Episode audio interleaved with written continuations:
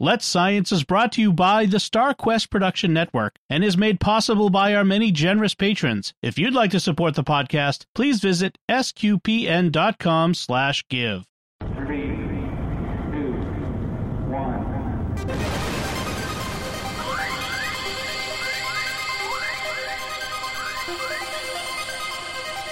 We live in a universe of scientific wonders. Every day, scientists are inching towards breakthroughs which can change our lives. We're playing our small part in sharing these wonders with you. That's why today is a fine day for science. So let's science. Caroline sent she yeah she was going to do this one. This is a fun little one, isn't it? Let's talk about this. Okay. Yeah, Yeah. Cool, we've cool, talked cool, about cool. Romans before. Now we're good talking about Romans again. Last time We have all the big topics. I don't know where Romans I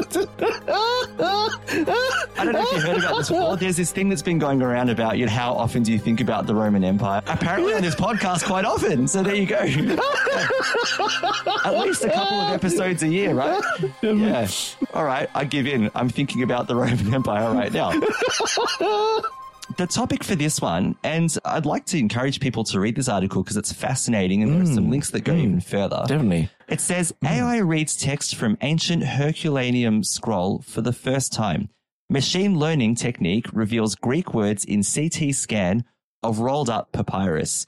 Now, this was a project to try and read ancient writing on scrolls that were and charred and so on from a city called Herculaneum, which was also destroyed by the the eruption of Mount Vesuvius in AD 79. I hope I got the date Oh, right. wow. Yeah. Wow, that was a big eruption. I thought it was Yeah. Pompeii. Pompeii is the prominent one that we know of, but Herculaneum is another city that was affected by this. So Wow. they've got these Wow. scrolls that are burnt and charred, and you can't open them. If you open them, Oh, I was about to say, just fragments, Yeah. yeah. so they're saying, can can we read them? So here's what happened. A 21 year old computer science student won a global contest to read the first text inside a carbonized scroll from the Roman city of Herculaneum, which had been unreadable since a volcanic eruption in AD 79, the same one that buried Pompeii. The breakthrough could open hundreds of texts from, from the only intact library to survive from this from Greco-Roman antiquity. So the person was Luke Farritor from the University of Nebraska Lincoln. He developed machine learning uh, algorithms that detected Greek letters on several lines of the rolled up papyrus and included Hmm. the letters which made the word porphyrus, yeah, which means Yeah, purple. purple. Yep, Okay, yep, the yep. word purple. I'll say more about that later. He used subtle, small scale differences in surface tex- texture to train his neural network to highlight the ink. This sounds a bit like Wow. metadata, right? Yeah, about to say, yeah. Yeah, yeah. Oh, wow. So he says, when I first saw the first image, I was shocked. All right. And this is, oh, sorry, this wasn't him. This was now Fred, Federica Nicolardi, who's a papyrologist in the University of Naples in Italy and who saw Farritor's findings about this. She said, it was such a dream. Now I can actually see something from inside of a scroll. There were hundreds of scrolls, yeah, that were buried by Mount Vesuvius on the, in mm-hmm. 1879. The eruption left Herculaneum under 20 meters of volcanic ash. Early attempts to open the, yeah, the paper created a mess of fragments. Scholars feared that the remains could never be unrolled or read. These are such crazy objects, she said. They're all crumpled and crushed. So they started the Vesuvius Challenge, it's called. All right. Okay. Yeah. Four scrolls, one AI, two competitors. Yeah. Only one will come out on top. Who will win the Vesuvius Challenge? Dun, dun, dun, dun. Yeah. yeah. No, it's a bit more nerdy than that. Sorry. But the Vesuvius Well, Challenge. yeah, yeah. I was about to say, but it, it's it is an unbelievable. Um, oh, well, machines is being used. Oh, wow. They offered a series of rewards, which leads to the main prize of seven hundred thousand US dollars, which is over, which should be close to Oh, $1 yes, please. Australian. Yeah, and this is for so the seven hundred thousand dollars will be for reading four or more passages from a rolled up scroll. Hmm. On October Wow, twelfth, okay. the day after my wife's birthday, I have to mention, the organizers, they announced that Farritor won the first letters prize of $40,000 because he was able to use AI to read more than 10 characters in a four square centimeter area of papyrus. Now, Yusuf Hmm, Nader, yeah, a graduate student Yusuf, at Free yep. University of Berlin, he won $10,000 for coming second, which is a decent prize. 10,000 US dollars, will do pretty well. So it's pretty good. To see the letters is extremely exciting, says Thea Sommerschield, a historian of the ancient Greek and Rome at the Carfusori, oh, sorry, Carfukari University in Venice in Italy. The scrolls were discovered in the 18th century when workmen came across the remains of a luxury villa that might have belonged to the family of Julius Caesar's father in, in law. So his father-in-law, sorry. Yeah. Oh, jeez, Yeah, father in law of all are. place. Yep. Wow. Hail Caesar's father-in-law. Deciphering Oh, no. the papyri, Sommerschield says it could revolutionize our knowledge of ancient history and literature. Mm, More classical texts known today are the result of repeated copying by scribes over centuries, but now we Yeah, have correct. possible originals instead. So it's very exciting for them to possibly be able to decipher and read things that have come directly from the authors. So no, no secondhand sources. This could be first-hand sources that being able to translate. Like the first one, like a, like an original printing. Oh, well, not printing, but oh, as you know, I mean, Yeah, first writing. The first way was to copy Wow. scrolls, right? If you wanted to make a copy it. was no- Exactly. No, Copy. photocopying. Yeah. So it says until now, researchers were able to study only the open fragments. A few Latin works have been identified. Most of these contain Greek texts relating to the Epicurean school of philosophy. There are parts of On Nature by Epicurus himself. There's also works by a little known philosopher named Philodemus on topics such as vices, music, rhetoric, and death, which sounds Oh, like fun wow. Sunday afternoon reading. Oh, so what are you reading today? Yeah, yeah. That's my bag, baby. Yeah, I don't know. Yeah. All right. But some philosophies on those. It's been suggested mm, that this Oh, wow. library might have been his working collection as well. But more than Okay, 600 okay. scrolls, mostly held in Wow. the National Library in Naples, with a handful in the United Kingdom and France, remain intact and unopened. And more could still be found in the lower floors of the villa, which have yet to be excavated. Oh, yeah, this is Caesar's more to go. father-in-law's place. Yeah, Oh, that's right. me. Wow. Yep. Seales and his team, which I like to call his SEALs team, but anyway, spent Oh. years. You're welcome. You're welcome. Yep. Yep. Find that in the scroll. Yeah. yeah. They spent years developing methods to virtually unwrap the vanishing fin layers using CT scans Mm, CT scans. Mm. and to visualize them as a series of flat images. In 2016, Yes, he yeah. reported using the technique to read a charred scroll from En Gedi in Israel. I've been there, by the way. I just want to say that. Revealing, yeah, actually been there. All right. Revealing sections of the book of Leviticus, part of the Jewish Torah, Oh, and the Christian wow. Old Testament. So there you go. Even the Bible. And these, this was written in the third or fourth century AD, this particular scroll that they were, mm-hmm. they were unrolling. But the ink on the Engedi scroll contains metal, so it glows brightly in a CT scan. The Herculaneum scrolls, however, are carbon based. Yeah. So they're essentially a mix of charcoal and water to make the ink. So the same density scans that it sits on don't show up as well. So Seales Yeah. realized, yeah, that with no difference in brightness, the CT scan might capture tiny differences in texture that can distinguish areas of papyrus coated with ink. To prove it, he trained an artificial network to read letters uh, in X-ray images of open Herculaneum fragments. Then in 2019, he carried uh, two intact scrolls from the Institut de France in Paris to the Diamond Light Source, a synchrotron X-ray facility near Oxford. See how extensive this is to scan them at the highest resolution yet. Reading intact scrolls was still a huge risk, however, so the team released all of its scans and codes to the public and launched the Vesuvius Challenge. And he says, we all agreed we would rather get to reading what's inside sooner than try to hoard everything for ourselves. Hoard which is- everything. yeah, which is quite Okay. Okay. This takes us back to Farritor, who won the 40,000 prize for the set of letters together. He had always been interested in history and he taught himself Latin as a child. So he got involved Oh, wow. early on. When the challenge was announced, 1,500 teams were soon established and discussing and collaborating. And guess where they were collaborating, Lino? On Discord. so they were all Wow. teams using Okay. Discord to collaborate together. So Farritor had a go at this. And so SEAL's team discovered what they called crackle, right? Now crackle is more prominent ink that kind of sticks out on the page. And this is what Okay, Farritor then okay. started to focus on and started looking for further hints of letters. Now I love this. Listen to this story.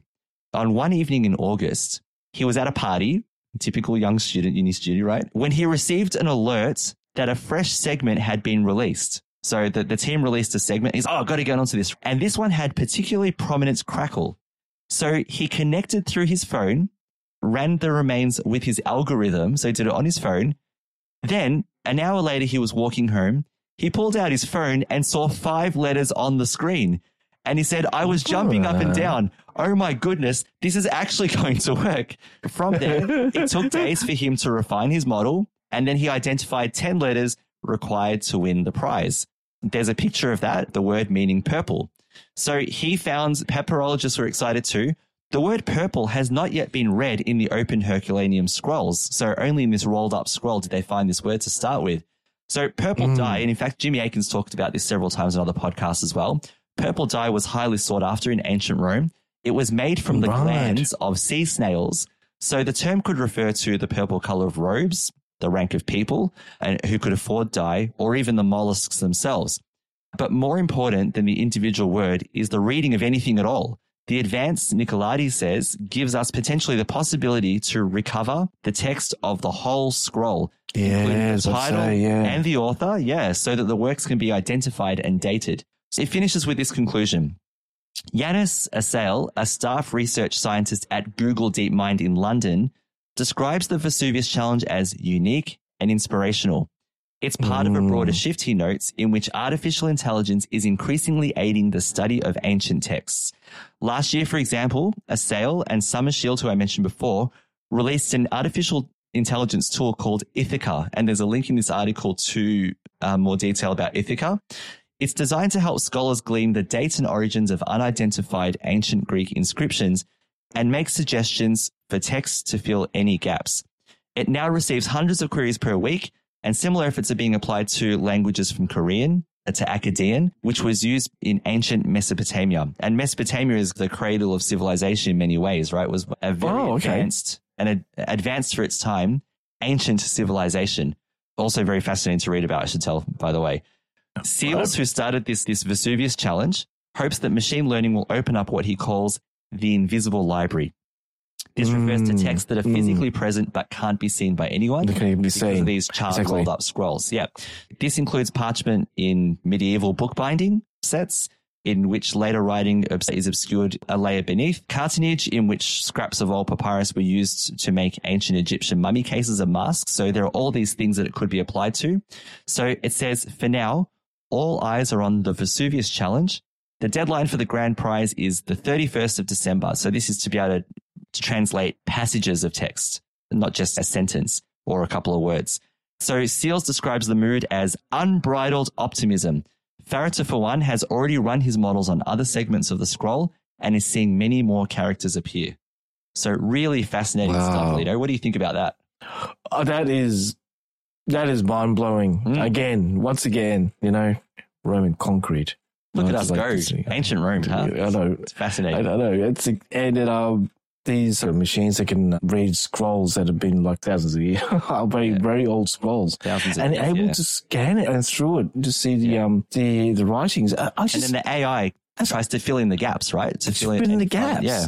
Yeah. you know that's yeah, you know, you- word. Exactly. You, you, you can imagine if you do it and you write something on a piece of paper, roll that up into as it is, and then this machine can just go right through. You know, by the naked eye, it's Yeah. all jumbles. Yes. Yeah. And this is unbelievable, man. Unbelievable. That's- and reading these ancient scrolls from that time, it'll be it'll open our minds and our thinking of the Roman, and not only Roman, but maybe the Other civilizations too. Exactly. Other, other civilizations, yeah. Yeah. Egypt, Medieval exactly. Uh, civilization. yeah, yes. yeah, you know, uh, yeah. Exactly. You know, Yeah. all those traders who went to other countries Yeah. and other other parts of the world. Yeah, maybe know, earlier yeah. Bible fragments if they're found. That, Oh my goodness me! Yeah, right, yeah. and I, oh, yeah, that'd be crazy. That's I'm great, just, yeah. yeah, that's just a great. Yeah. That's great. I can't Now- wait to see it, hear any more movies. Yeah. This would normally be the end of the science segment. However, I'm extending it a little bit, and we'll, we won't have the entertainment Okay. segment today because we have some listener feedback, and it's a question, and I want to try and answer this question. Again, I, I've I'm not an expert in the these things. However, this person has taken the time to ask a question, and I want to honor it. So I did a bit of research to try and help. So last Okay. last episode, when we were talking about the science of AI again, trying Mm, to mm. use evidence to decide if dinosaurs were wiped out by volcanoes But yes, Or- okay. or if they were wiped out by the asteroid. Which one was it?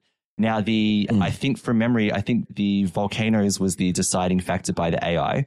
Although we, Mm. the scientists came to the conclusion that it's what you feed that the AI that will determine if Mm. you left out a piece of important information, it, the AI might not be able to come to an accurate conclusion. Exactly. Yeah. Yeah, so yeah. how reliable is what you? So they were using, I think it was ice cores with air air molecules from earlier times and so on, prehistoric time. Yep. The question was on YouTube and it came from Diego Cervantes, who said, Would a large asteroid, a large enough asteroid, trigger volcanoes? And therefore it could be both.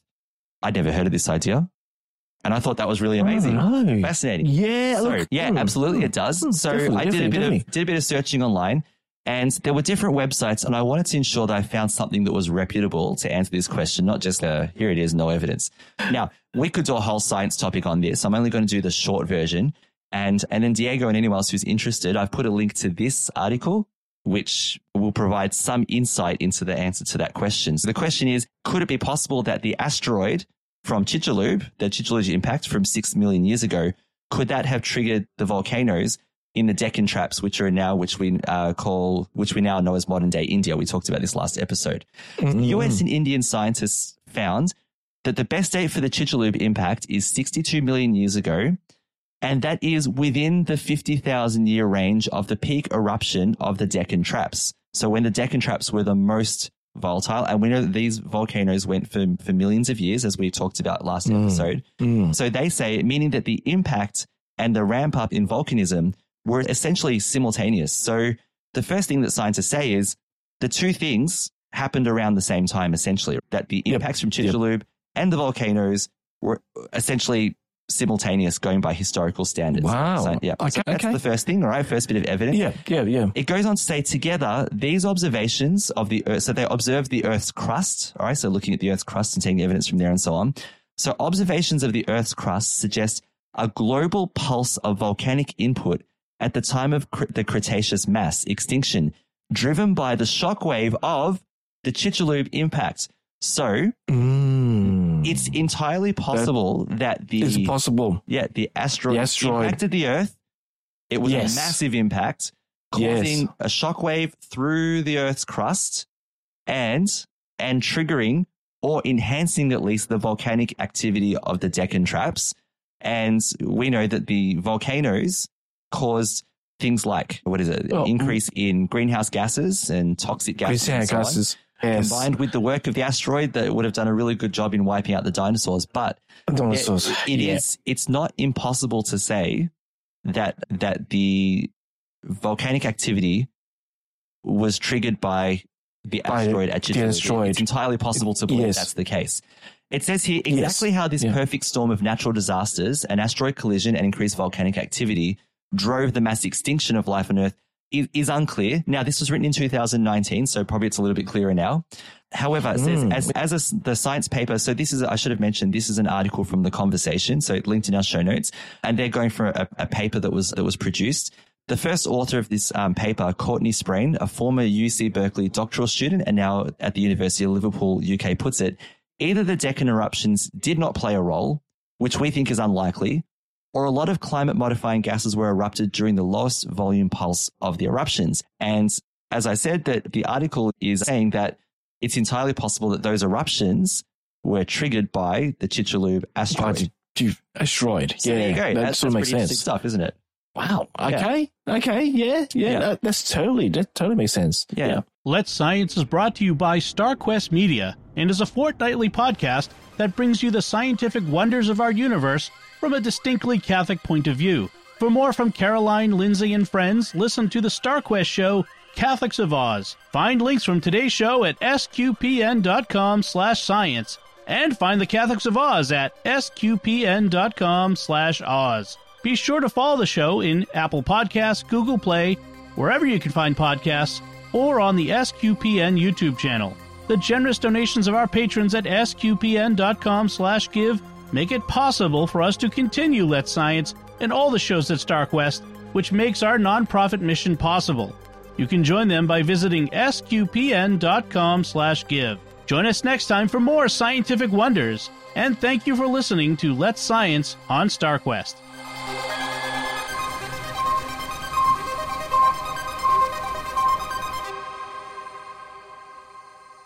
Here's another show on the StarQuest network you're sure to enjoy The Secrets of Stargate.